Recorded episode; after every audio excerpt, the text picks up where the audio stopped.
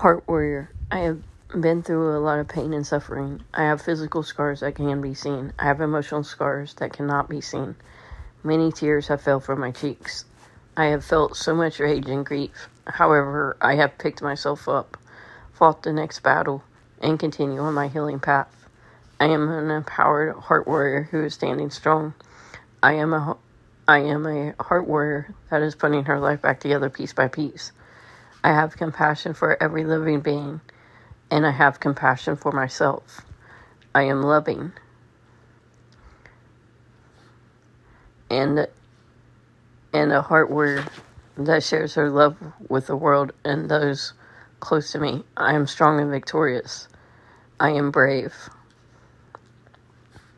I am enough. I shout my truth. I feel my emotions. I hope others to know that, that they are also heart warriors. I will never quit. I will never surrender. I will continue on this path of healing no matter what.